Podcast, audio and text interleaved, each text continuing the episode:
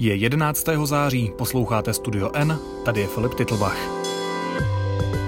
Dnes o tom, že Němci pozlacují Stalinovi citáty, k péči o pomníky je váže smlouva i snaha neskrývat temnou minulost. Dnešní podcast nevzniká jako obvykle ve studiu, ale protože jsem nemocný, tak u mě na zahradě v Karlíně, proto se vám předem omlouvám za případné technické nedokonalosti a taky občas pravděpodobně za to, že uslyšíte nějaký projíždějící vlak nebo štěbetající ptáky. Přesto bych vám chtěl nabídnout velmi zajímavý text našeho berlínského zpravodaje Pavla Poláka. V Německu jsou dodnes tisíce památníků sovětským obětem nacismu. Němce váže smlouva se sovětským svazem, díky níž se země mohla sjednotit, ale i postoj k minulosti, z níž si připomínají tu slavnou, ale i tu zrůdnou. V Německu je více než 4 tisíce pamětních desek, hřbitovů a památníků věnovaných sovětským obětem nacismu. Jsou ve všech spolkových zemích. Na západě umírali sovětští zajatci nasazení Němci jako levná pracovní síla v průmyslových oblastech. Na východě pak sovětští vojáci, kteří postupovali s rudou armádou na Berlín. Jsou to často malé pamětní desky, velmi stručné, zpravidla někde v rohu obecních nebo městských hřbitovů. Velkolepé rudoarmějské monumenty stojí výlučně na území bývalé NDR, jejíž pozdější území Sověti na konci války obsadili a měli pak pod přímou kontrolou. Takových pamětních velestaveb, jak uvádí Německo-Ruské muzeum v berlínském Karlshorstu, je dnes na 350. Ten nejvýznamnější sovětský památník je v berlínské čtvrti Treptov, kde se v místním parku rozprostírá na několika hektarech. Je tady pohřbených přes 7 tisíc sovětských vojáků, kteří padli v bojích o Berlín. Uprostřed se do výšky 30 metrů zdvihá stravnatého návrší rudoarmějec s pohledem upřeným do dálky. V jedné ruce drží dítě, v druhé meč a pod nohama má rozdrcený hákový kříž. Cestu k němu lemují kamenné kvádry s válečnými výjevy a vytesanými nápisy ve zlacených písmenech. Jeden z nich říká, že cituji, náš cíl je jasný a ušlechtilý, chceme osvobodit naši sovětskou zemi. Jiný mluví zase o věčné slávě těch, kdo byli ochotní položit život za svobodu. Při vědomí obrovských ztrát, které sovětská vojska v boji s nacistickým Německem utrpěla, jsou tyto texty na kamenných deskách pochopitelné. Přesto je to četba, která vyvolává hodně zvláštní pocity. Autorem vytesaných výroků je totiž Stalin, jehož vytesané jméno se na všech osmi kamenných kvádrech také zlatě třpití. Až písmena časem ztratí lesk, Německo nechá na vlastní náklady jméno tohoto nesporného masového vraha opět pozlatit, včetně jeho citátů. Udělá to, protože se k tomu zavázalo. Helmut Kohl po pádu berlínské zdi v závěru roku 1989 sondoval u světových mocností, zda by si dokázali představit sjednocené Německo. Jedním z příslibů, které Kohl dal Moskvě, byla právě péče o sovětské válečné památníky a hroby na německém území. Obě země pak tento bod vnesly do smlouvy o dobrém sousedství z 9. listopadu 1990. Německo se tohoto závazku důsledně drží. Když se ku příkladu po ruské anexi Krymu v roce 2014 vzedmula v Berlíně diskuze o odstranění dvou tanků T-34, které jsou součástí sovětského monumentu v berlínském parku Tiergarten, dala spolková vláda kancléřky Angely Merkelové jasně najevo, že z tanky se hýbat nebude. Mluvčí uvedl, že vláda respektuje památku padlých vojáků rudé armády během druhé světové války a že bude plnit závazky plynoucí z mezinárodních smluv. Stalinovi citáty z válečných let, které lemují cestu k Treptovskému památníku a nad kterými může let který návštěvník obeznámený s dějinami 20. století kroutit hlavou, spadají z německého pohledu do stejné kategorie jako ony tanky T-34. Navíc ani kdyby smlouva se Sovětským svazem o dobrém sousedství z roku 1990 neexistovala, upravovat nebo odstraňovat sovětské válečné památníky ze svého území by pro Němce bylo problematické, a to právě s ohledem na jejich vlastní temnou minulost. V tom jsou kancléři, kteří tento úřad od sjednocení země vykonávali a vykonávají za jedno. Památníky jsou způsobem, jak se dívat na minulost a jak ji pro přítomnost zhmotnit. V tomto ohledu nejsou tedy ničím jiným než interpretací minulosti s akcenty, které jsou pro jejich stavitele důležité.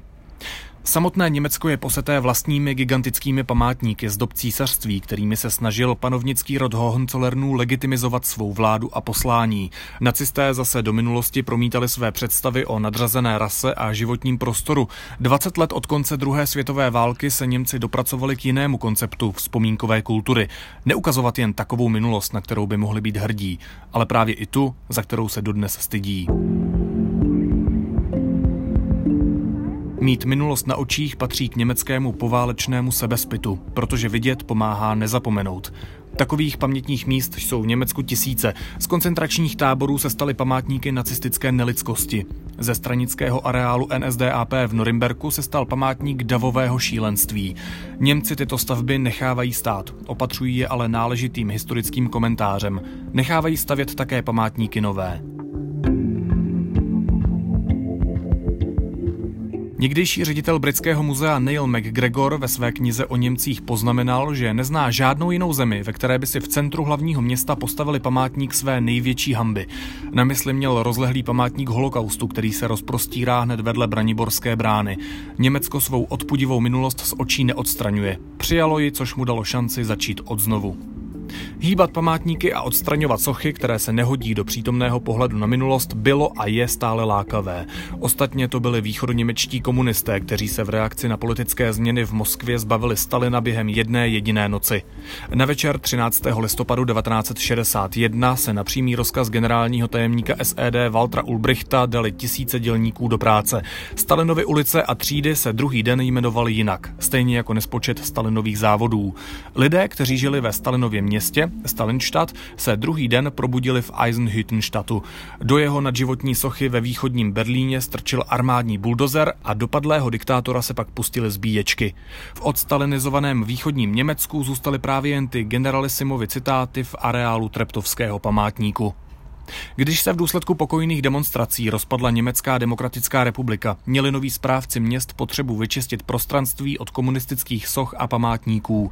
Z berlínské čtvrti Friedrichshain zmizela na začátku 90. let skoro 20 metrů vysoká socha Lenina, rozebraná na díly, které skončily na tajném místě, zahrabané v písčité zemi, kde si mezi jezery východně u Berlína. Demontáž Lenina měla své příznivce, stejně jako odpůrce, kteří proti rozhodnutí radnice demonstrovali. Spor o tuto jednu sochu velmi dobře ukazuje, jak citlivý a emocionálně nabitý může být vztah k minulosti, která není uzavřená a na kterou společnost zatím nemá koncenzuální pohled. I proto se možná boření komunistických soch nestalo na východě Německa žádným masovým fenoménem. Německá společnost dospěla k obecně sdílenému názoru, že likvidace soch a památníků není tou správnou cestou, jak s vlastní minulostí nakládat. Symbolickým potvrzením tohoto postoje je skutečnost, že město Berlín po dlouhých diskuzích nakonec v roce 2014 souhlasilo s tím, aby byla ze země vyhrabána alespoň Leninova hlava. Dodnes je možné si ji prohlédnout v muzeu ve Špandau, kde jsou spolu s ní vystavené další sochy a zbytky památníků, které vytvářely obraz Berlína od 18. století.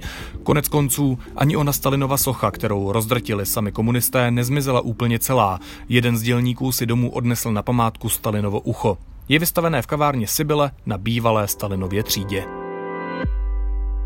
Teď jsou na řadě stručné zprávy, které by vás dneska neměly minout.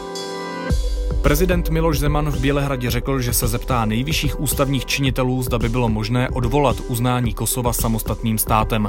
Prohlásil, že stát, v jehož čele jsou váleční zločinci, nepatří do společenství demokratických zemí. A ještě jedna tematická zpráva. Kosovo zrušilo účast svého vicepremiéra na čtvrtečním zasedání Vyšegrádské čtyřky v Praze, které se účastní i západní Balkán. Deníku N to potvrdila vláda. Ruské ministerstvo zahraničí označilo české politiky za iniciátory války se symboly vítězství nad fašismem a vyzvalo je, aby si přestali tropit posměch z památníku maršála Ivana Koněva.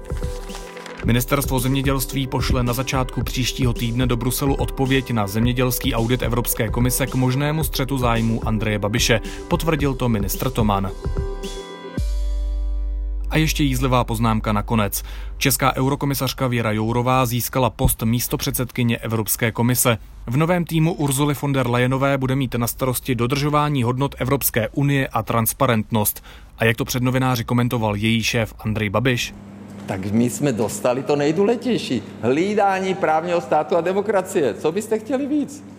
Tady někdo křičí na náměstí, že je ohrožena demokracie. No ale Brusel nám řekl, ne, Češi, vy dostanete to portfolio a budete hlídat demokracii v celé Evropě. My to Evropě ještě osladíme. Naslyšenou zítra.